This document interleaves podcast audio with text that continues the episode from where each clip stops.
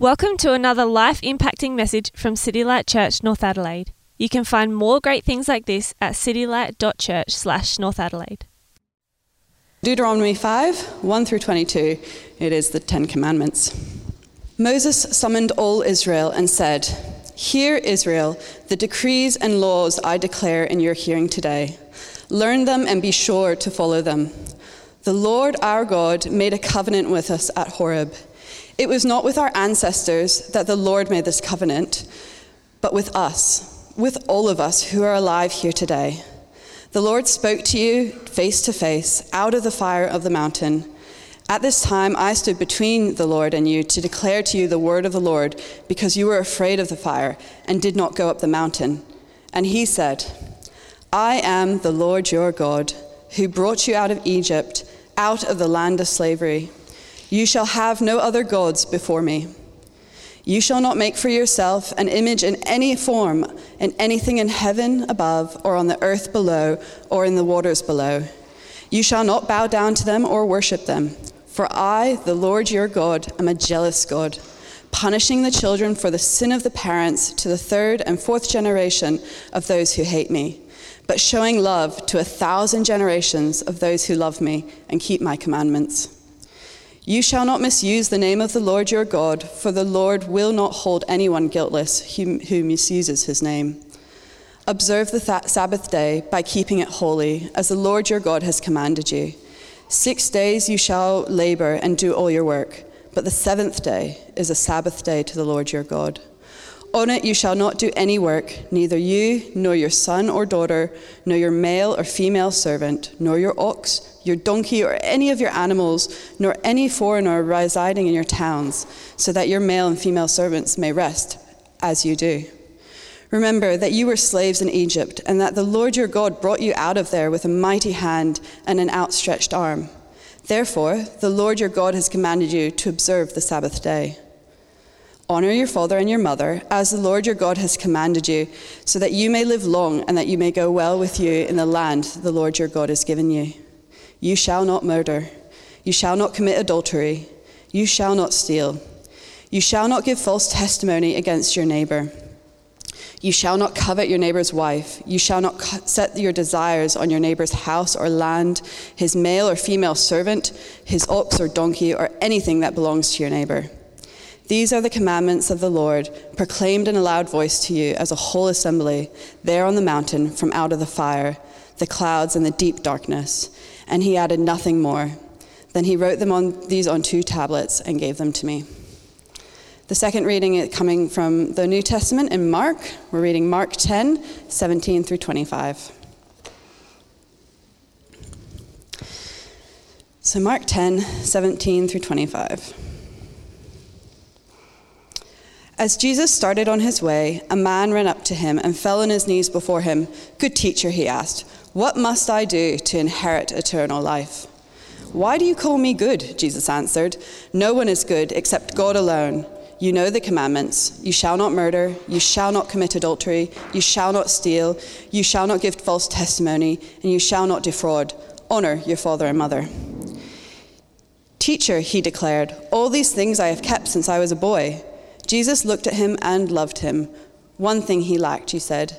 Go and sell everything you have and give to the poor, and you will have treasure in heaven. Then come and follow me. At this, the man's face fell. He went away sad because he had great wealth. Jesus looked around him and said to his disciples, How hard is it for the rich to enter the kingdom of God? The disciples were amazed at his word, but Jesus said again, Children, how hard is it to enter the kingdom of God? It is easier for a camel to go through the eye of a needle than for someone who is rich to enter the kingdom of God. Amen. Thanks, Jacko. Well, good morning. Uh, my name is Simon. Uh, I'm one of the pastors here at City Light Church in North Adelaide. Uh, it's good to be with you this morning as we continue in our series through the book of Deuteronomy. Um, I promise you that not every week we'll read the same passage of Deuteronomy that we read the week before. We will actually make our way through Deuteronomy eventually, but um, just so you don't, you know, sort of feel like that's going to be the trend that we take throughout um, the, the whole time in this book. Um, if you were here last week, I do hope you've got Deuteronomy 5 open in front of you uh, right now, somehow on a device or, or hard copy. Um, if, you were, if, you were, if you were here last week, we opened up and sort of did a bit of an intro to the Ten Commandments. Um, if you weren't here last week, why not? Uh, no, just joking. Um, Last week, we thought a bit about the, the Ten Commandments, and we were reminded that the Ten Commandments are a bit of a cultural icon. Uh, they're really familiar in our culture and have been for many, uh, from ever since they sort of, the Lord Jesus kind of arrived on planet Earth in some ways. They were, the Ten Commandments were at the heart of Israel's life. Um, particularly, we thought about that twofold imperative that comes out of the Ten Commandments to love God and love your neighbour. That's the duty of humanity. But more than being a duty of us as humans, we thought about how the Ten Commandments, loving God, loving neighbour, is a pathway to freedom. Um, not restrictive commands, but a, a, a set of commands for us that actually make sense of who we are as human beings in relation to each other and in relation to God. Today we are going to work our way through. I halfway through preparing this sermon, I was like, what on earth have I done? Um, because we're going to look at all 10 in one go this morning. Um, so, again, like I said last week, I hope you've had extra Weet-Bix uh, to, as we get through um, this section. Before we do get into it, though, I do hope you've got the 10 commandments in Deuteronomy 5 open in front of you. I just thought we'd start, and I'm going to get you to turn to the person next to you and just um, answer this question Which of the Ten Commandments, assuming they're still good for us today, which of the Ten Commandments do you think is the most neglected in your life? Um, maybe as a society, which of the Ten Commandments do you think is the most neglected? Um, get in first, ask the person next to you, and then they can stumble around with an answer. Um, all right, I'll give you about a minute to do that. Which do you think is the most neglected? Go. All right, come back together. I won't, uh, I won't get you to share that, but keep that in mind as we open up this part of God's Word today. I, perhaps I'll share with you what I think is the most neglected one as we go through. Um, but uh, should we pray? Let's pray. Heavenly Father, uh, you have spoken to your people in many ways over many thousands of years. Uh, you've spoken to your people from burning bushes, Lord, through prophets, through your Son, the Lord Jesus, and through the pages of Scripture. Please speak to us today so that we can know serve, and enjoy you forever. Help us to be people who listen to you, Father, who learn from you. And Father, with the help of your Holy Spirit, be people who obey you in light of what you've done for us. And we ask this in Jesus' name. Amen. There's a picture on the screen coming up. Anyone recognize who that is? Anyone? Yeah, it's Gina Rinehart. There you go. Um, I don't know Gina Rinehart. Um, she may be a, a very nice person. Uh, she is said to be the richest woman in Australia, uh, and in fact, the richest person, I think, in Australia, uh, with assets valued at over $20 billion. But with all the time that she spends in court against her children, I wonder if any of us would think that she is living the good life, the really good life, like the $20 billion good life. I doubt it. But what is the good life? What is the good life? In Australia today, what does the good life look like? Um, let's not parody it Far too often, we have social critics and people standing in pulpits in churches like this decrying the superficiality of modern life, a life based on consumerism and hedonism and self interest, where shallow comments are made about shallow relationships, where desperate and legitimate attempts to find meaning are ridiculed. And our hopes of a good retirement are often parodied with images of grey nomads endlessly circling Australia in their vans and Winnebagos. We see those things, right? But I don't think that is the good life that we want.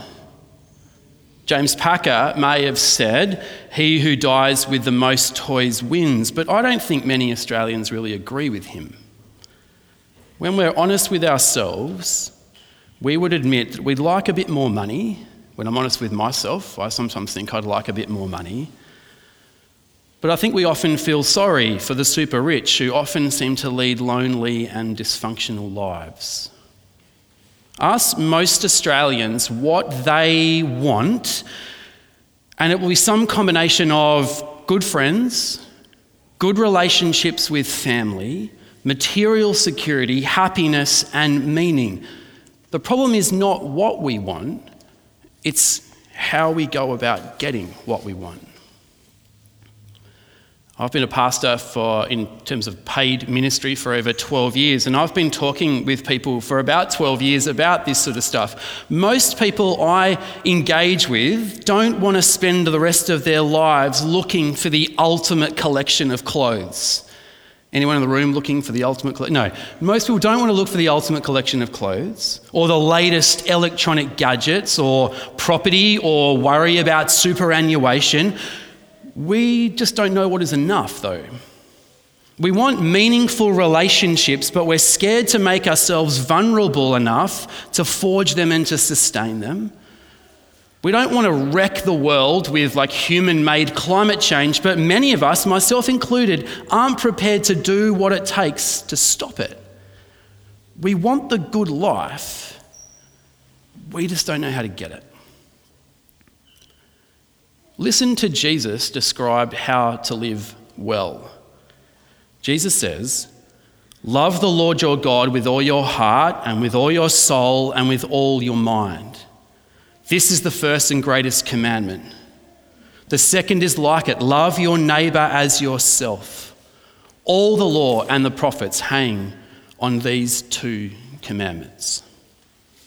Jesus said, Love God and love your neighbor. Seek the glory of God so that everyone gives him the honor and praise that he is due. And seek the good of all those people whom you can reasonably help. This is the way to love well before God. This is Jesus' way to the good life. How close does that sound to the Ten Commandments? All those, you know, you shall not, you shall not, you shall not. I suggest that just as the way to the good life is found in the words of Jesus, love God, love your neighbor, the same good life can result from following the Ten Commandments. Because love for God and love for neighbor, like we looked at last week, is at very much at the heart of each one of the commands. Now we need to explore this, but first we need to remember where we are in the book of Deuteronomy. Um, if you've been here since the beginning of our series, Moses has led God's people, the people of Israel, for nearly 40 years um, out of Egypt, where they were enslaved and oppressed under Pharaoh in Egypt. He's led them out of slavery in Egypt through the wilderness. And now they're camped on the edge of the promised land. They're about to enter in.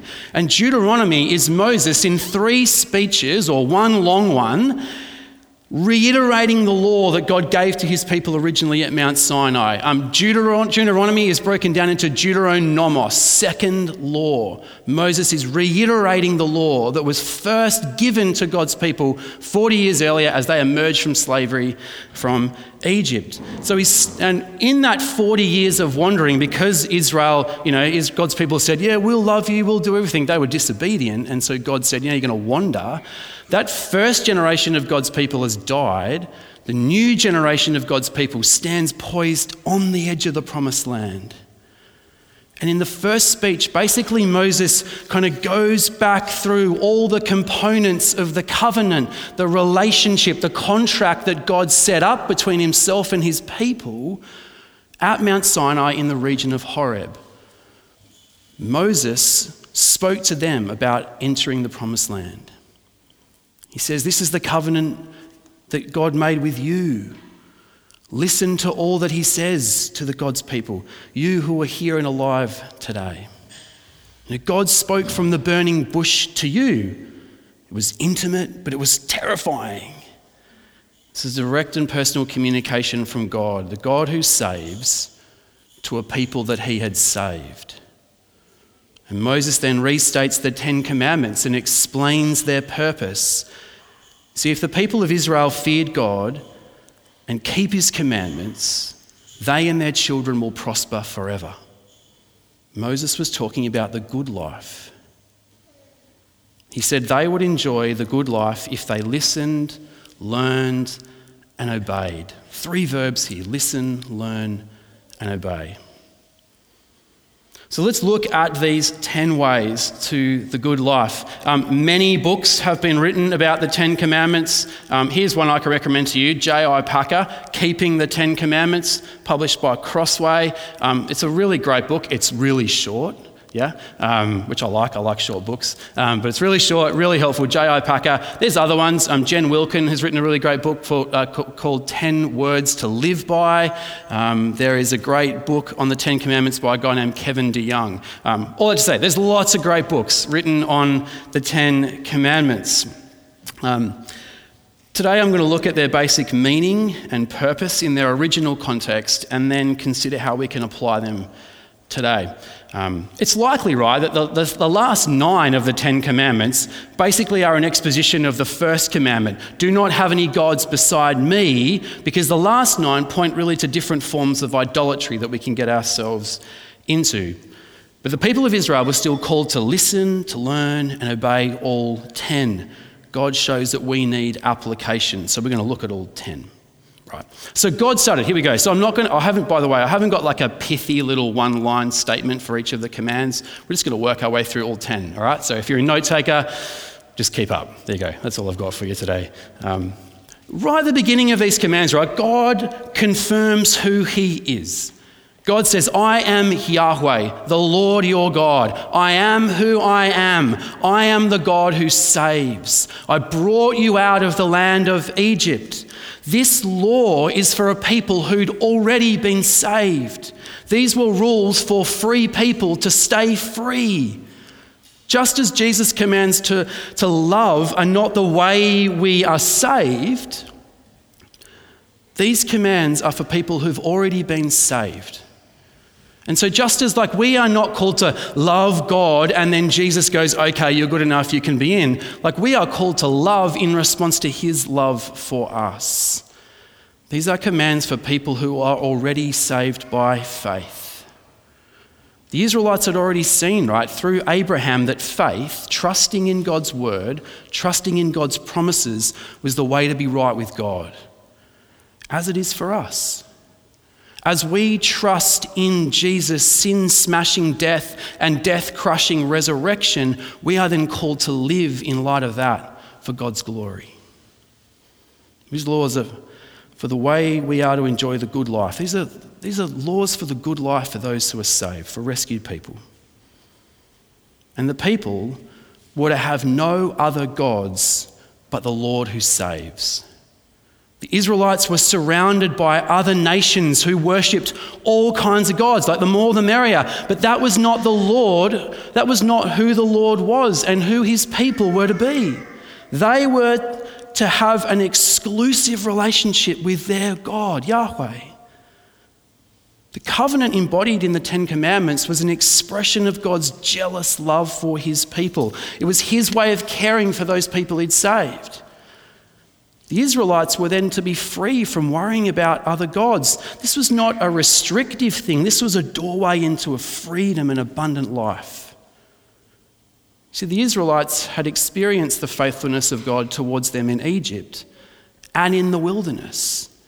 And now, they were called to respond to Yahweh with undivided devotion. And so it is with us. If you're here today and you know and love the Lord Jesus and you've experienced his grace and his mercy,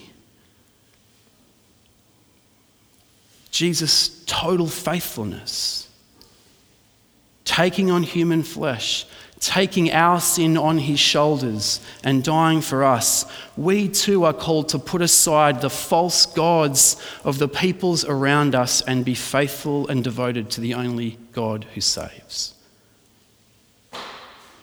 carved images of The gods of fertility and harvest and war were really common for Israel's neighbors. And so the second commandment is not a prohibition against art or creativity or aids for worship, but it's a prohibition on anything that would distract God's people from worshipping the one true and living God.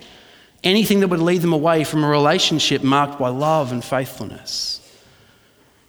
Um, some people uh, when you come to this second commandment, sort of struggle with the reference of God being a jealous God, punishing the sins of the parents to the third and the fourth generation of those who hate me. They see this as an unattractive characteristic of God which distances us from Him.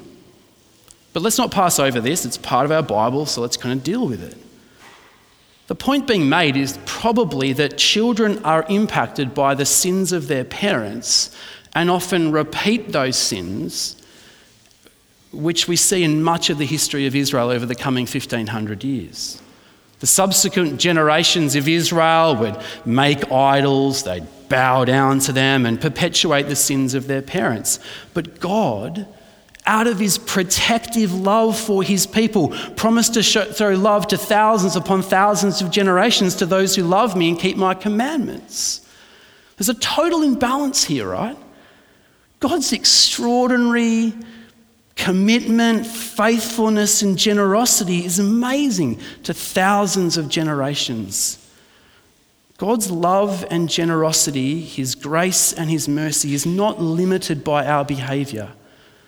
And His focus is always on the good life that flows to people whose love is exclusively for the God who saves.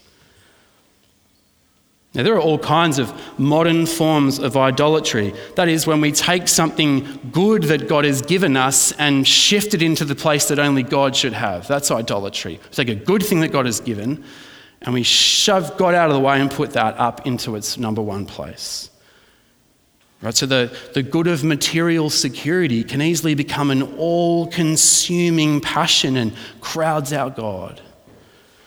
An anxiety about whether we have enough replaces confidence in God, who wants us to know his love for generations. But faithful love for God replaces anxiety and opens the door for relationships and communities which embody the good life. Love and faithfulness lead to a life that God will prosper.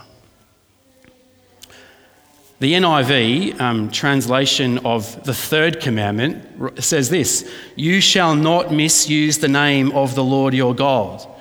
Older versions um, say, You shall not take the name of the Lord your God in vain. Now, in Moses' time, right, um, many people thought the world worked by magic so I'm told. So, the name of your God, right? You'd have a God and you'd invoke that God's name and harness that God's power in the hope that they would do magical stuff for your good. And the God who saves, though, the God of the Bible, says that's not how I work. I make promises and I keep my promises. I work on the basis of love and faithfulness. So don't misuse my name for your purposes. I am your God. I'll look after you, says Yahweh. Now, for us today, right, it's probably best not to get distracted by people who use the divine names like as a swear word. You know, when you hear people at the workplace going, oh my God, you know. Although it's hard, I mean, it's hard to think that God is thrilled, right, when his name is used in that sort of way. A more serious concern is when we try to manipulate God. You know, we've been given extraordinary permission and privilege to pray in the name of Jesus, but only for the things we can expect Jesus would want for us. Speaking with our God, prayer is our way of demonstrating our love and our delight and our dependence in God and our confidence that He is sovereign and faithful in His promises. So we're not to abuse the gift of prayer by trying to manipulate God. Now we come to one of the most, well, one of the most controversial, controversial commandments. Number four, observe the Sabbath and keep it holy. Um, I feel like not every pastoral conversation I have ends up being about the Sabbath, but I feel like I've had a number of pastoral conversations about the Sabbath. What do we do with the Sabbath, Jacko? The original meaning, I think, was really closely tied to Israel being saved from physical slavery in Egypt. Um, it's probably connected to God resting on the seventh day of creation. We were made as workers, and we were also made to rest as human beings. But the primary focus was the way to honour the God who saves was to rest on Shabbat, the seventh day. The day we know as Saturday, actually. It was a command to express our faithful relationship to God in rest and dedication to the Lord. So it was a day set aside to rest and devote it to the Lord. Now, Christians, we've have wrestled with this for centuries. In the early years of the church, Sundays were properly seen as the day where we celebrated, God's people would celebrate their liberation from slavery and freedom from sin and, and our share in the resurrection of the Lord Jesus Christ. So Sunday became a formal day of worship and rest, right? Quite rightly. But Christians down the ages have forbidden all sorts of work and play and sport and fun on Sundays, in part to apply this command to our circumstances, but also in part to control people. I don't really have time to unpack a full theology of the Sabbath this morning, which I think you'll be happy with, right? But, um, but let's keep in mind rest, worship, and the good life. See, if we only ever work, we will kill ourselves and destroy relationships with family and friends. If we put work and individual goals above other people, we'll fail to love God and we'll fail to love our neighbour. And Hebrews 10:25 clearly commands us to meet regularly with each other. Probably frequently is the better sense here. I mean, you can be regular by coming once a month, right? But I think frequency is the idea here. We should be frequently meeting with God's people. And not just in this way, but in all kinds of different ways, in smaller gatherings. That's the idea.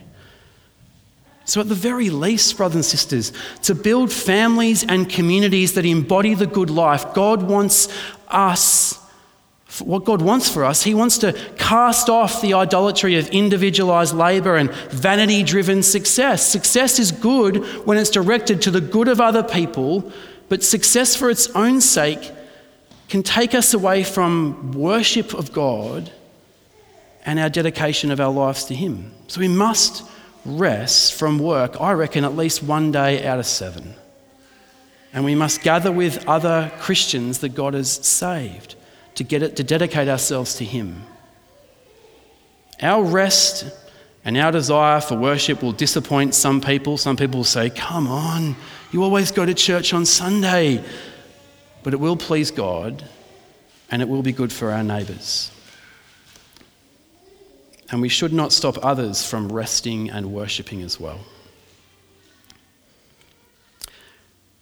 To me, the fifth command is the most neglected today. Honour your father and your mother. That's my personal opinion. You might disagree. We can have a conversation about this at the door after if you want, but I think it's one of the most neglected. Um, honour has a broad meaning, um, it, it, includes respect, uh, listening to, caring for, loving. Right?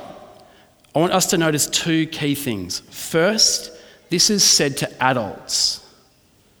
This is not limited to children and to adolescents, right? The people of Israel were to honour their parents until their parents died. Second, it was tied to a promise. Living out this command will result in communities that enjoy the good life. Children prosper by being in loving and faithful relationships with their parents, and parents benefit from the care and honour that they receive. Now, I, I know this command is particularly difficult for people's, people whose parents don't want to be honoured, or for people whose parents have hurt or abused them.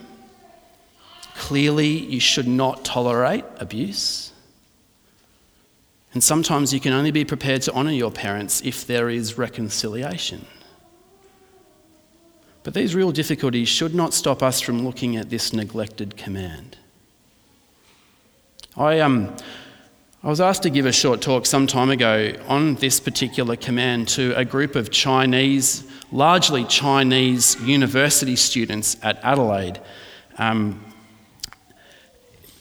I preached on this, and it, it's actually it's a really big deal for overseas students, particularly Chinese overseas students studying in Australia. How do they honour their parents if their parents want them to stay in Australia, but the student wants to go home and be with their friends in China? Or how do they care for their parents if the student says, "No, I want to stay here in Australia"? Should they marry someone their parents have chosen for them um, back in China? Um, I was preparing the talk, um, and what I found really fascinating is hardly anything is written about it. Um, I spoke to some people who work in the area of cross cultural ministry, and I said, like, how do you deal with this? Um, across a variety of different cultures, some Chinese um, sort of cultural ministry and some indigenous work. Um, pretty much everyone said, I don't know, let me know what you come up with. how do we honour a parent if they don't live with us? How do we honour our parents as they age, become infirm, or develop dementia? I, as a pastor, but I used to work as a physiotherapist, and part of my work as a physio, I would go to a couple of aged care facilities. And um, yeah, I'd hear so many stories from older people who had no visitors. Or, or when the kids do come, the kids just spend their whole time squabbling about the inheritance. If we don't care for our parents in their home or our homes, we must honour and care for them wherever they are with frequent visits. Don't choose facilities that, choose, that suit you, but choose the ones that are best for your parents. And I say this carefully I don't think we ought to accept jobs that take us away from caring for the needs of our parents. There may be a great job in Melbourne or Sydney. Probably don't want to go to Melbourne or Sydney right now. But if you're responsible for the well-being of your parents, I think you need to be here or wherever they are. This is as much I'm speaking to myself as anyone else in the room. You see, obeying this command sets us free. When I was at Bible College, I got to know a couple there, Mark and Carlin. Um, they're a bit older than me, um, and Carlin was from Malaysia. Um, her parents, um, Mark was born in South Africa, but Mark then had moved many years ago with his family to Australia. Carlin's parents uh, were older and living in Malaysia. At one stage, before you know COVID destroyed our lives, no, Mark and Mark and Carlin, a couple of years ago, were planning this amazing trip to Europe um, five week trip to Europe. Uh, Mark, uh, who worked in, in sort of Christian ministry, um, he was going to go to London. They were going to go to London first. Mark was going to do some study there. And then they knew these people in Paris. I wish I knew these people in Paris who had this amazing apartment, you know, like over the river. It was luxury. And they were just going to freeload off them for a couple of weeks. And then get this, Carlin had a member of her family who owned a house on the Greek island where Mamma Mia was filmed. Like, I don't like that film, but I like the place. I like the place. Anyway, so they were going to go on this amazing holiday, right? Five weeks. And then Carlin's dad developed dementia. He declined really quickly in, with dementia. In Malaysia, most people are cared for at home. Carlin's mum couldn't manage to look after her husband on her own. And so Carlin's brother, a Christian man, he moved, he gave up his job in Mackay in Queensland to move to Malaysia to care for his parents full time. Mackay, Queensland to Ipoh, Malaysia to care for his folks. That's the way he was going to honour his parents. And Mark and Carlin, who were already supporting their Carlin's parents in Malaysia, two adults living in Malaysia, Mark and Carlin then had to cover large hospital and medication bills, and now the living expenses of three adults living in Malaysia. And you know what? They didn't think twice. They cancelled most of their trip, and they bear no resentment for anything of it. because they've been shaped by God's view of the good life. They are to love, and in that case, to love is by honouring Carlin's parents. These commands are not burdensome. They set us free to be the people that God wants us to be. My friends Mark and Carlene did not have any problem working out what was the right thing to do. It was self evident. Carlene's parents' needs were greater than Mark and Carlene's desires. So, honouring our parents is an essential expression of loving our neighbours and builds a culture, right, where we can be free from anxiety, free from the anxiety about our retirement, and therefore be free to be more generous in the here and now. And remember that love is passionate, sacrificial action. Sixth commandment. Turn to the sixth commandment, right? Not living in fear of being killed by your neighbours is rather important for living the good life. Would you agree? Yeah, so God called Israel to respect each other's lives. The prohibition didn't apply to killing animals or legitimate war, but was obviously crucial to a happy and harmonious community, and so it is today. Number seven, technically, the command against adultery applied only to sex by a married person with someone who they were not married to. This form of sexual immorality was singled out because it undermined the relationship between a man and a woman in lifelong commitment and faithfulness to one another. Their community was to be built on strong families, and that's God's plan for us today. So, in the Old Testament, right, when we think about here adultery, we're talking about sex by a married person with someone whom they are not married to. When you open the New Testament, it clearly broadens the idea of sexual immorality to all forms of sex outside of marriage and also to lust on the lips of Jesus. This commandment showcases like a vision for good anchored in much more than just immediate personal gratification. The good life is found in harmonious, trusting relationships. God intends sex to build intimate, lifelong marriages and to bring forth children in the best environment for them to flourish. Having sex with someone you're not married to will not build relationships of trust. It's not good for them, it's not good for you, and not good for the relationships you want for the future. So, not having sex outside of marriage is an expression of Jesus' command to love our neighbours. So, I don't know if you, do you see how each one of these commandments we've looked at so far sort of is underpinned by love for God and love for neighbour, that vertical and the horizontal? Um, I'd love to have more time to talk about the Israelite notions of property and the place that goods and workers played in the economy of Israel. Um, probably the idea that lies behind commandment number eight, you shall not steal, is actually the idea of stealing a person to work for you rather than working for themselves or working for someone else.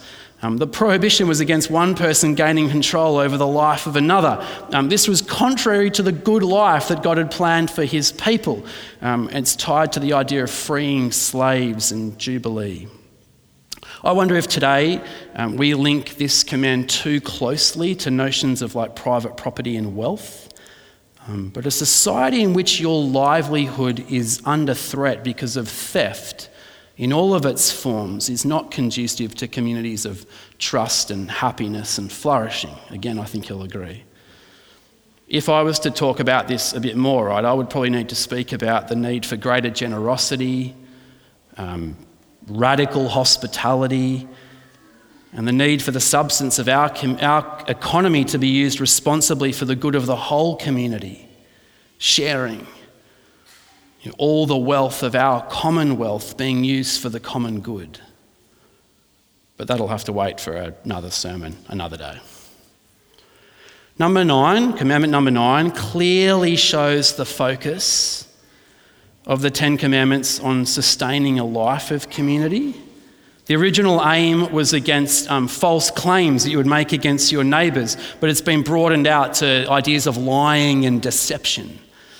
Um, what place does lying and deception have in a community of love and faithfulness?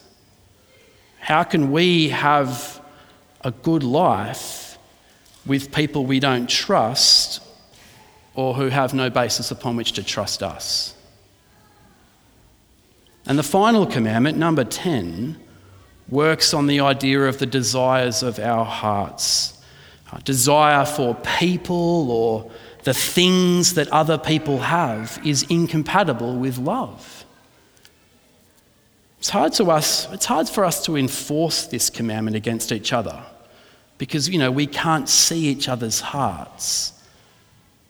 But the reality is, God knows our hearts and He's our judge. He knows the secrets of our hearts. And therefore, love for Him means having a pure heart. Pure both because we are being conformed into the likenesses of His Son, and pure because the gift of the gift of repentance and forgiveness. God is interested in our hearts, not our outward appearances. We can't fool Him, so let's not try. I've been suggesting this morning that we should grab hold of these commandments as the way to the good life. They're not a random collection of abstract rules, but a carefully constructed plan to achieve a life worth living. Living under the Ten Commandments would not undo the fall. We need Jesus to undo the fall for us.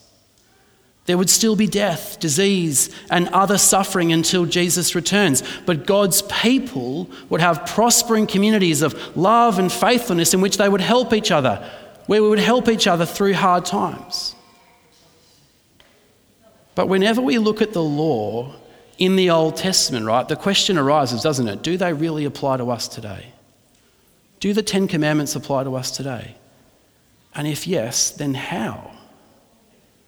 It's a bit like the, the devil speaking to Adam and Eve back in the garden, right? Did God really say that? Do, you real, do these really apply to us today?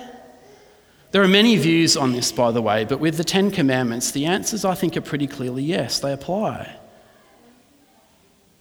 When we, and particularly when we look at them refracted back through the prism of the gospel of the Lord Jesus Christ in the New Testament.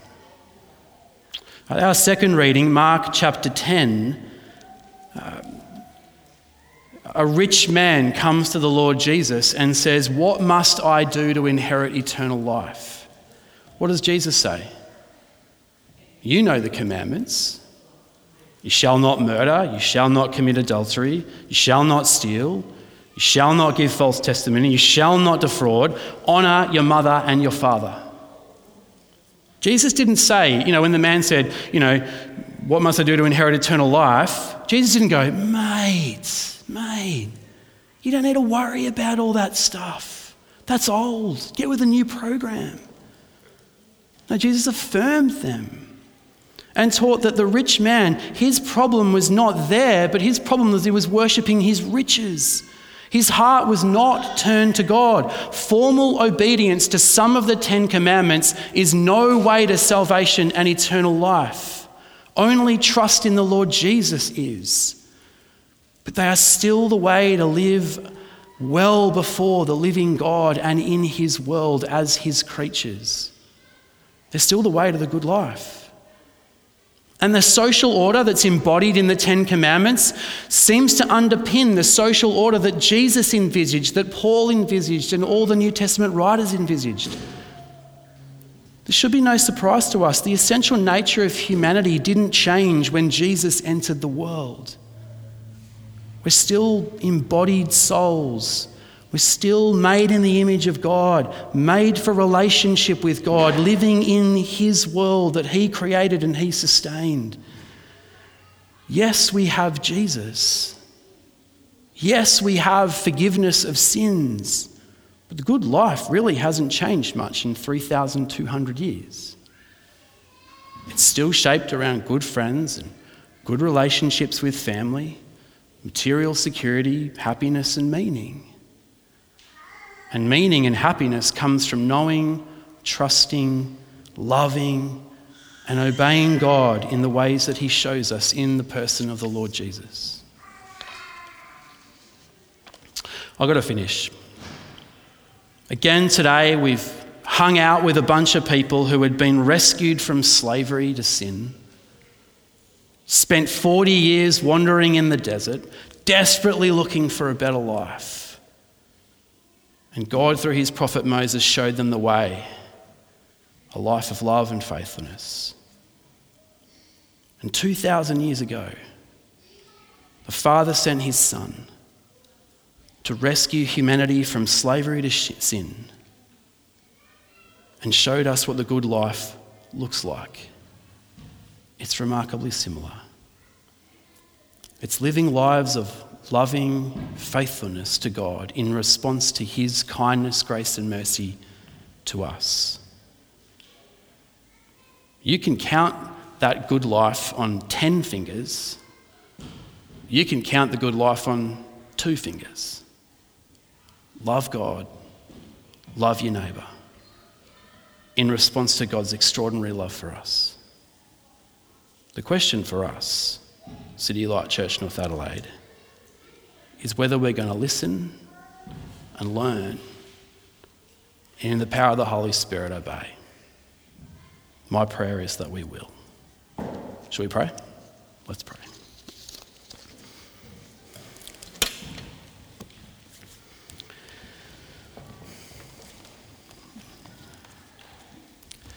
The psalmist writes in Psalm 40 I delight to do your will, O my God. Your law is in my heart. Heavenly Father, teach us to love what you command. And Father, teach us to desire what you promise. That, that amongst the changes and the chances of this fleeting world, our hearts may be surely fixed where true joy, love, and faithfulness are to be found. That is, in the person and work of your Son, the Lord Jesus. And Father, we pray that with the help of your Holy Spirit, enable us to listen to your word, uh, to learn your word, and obey your word.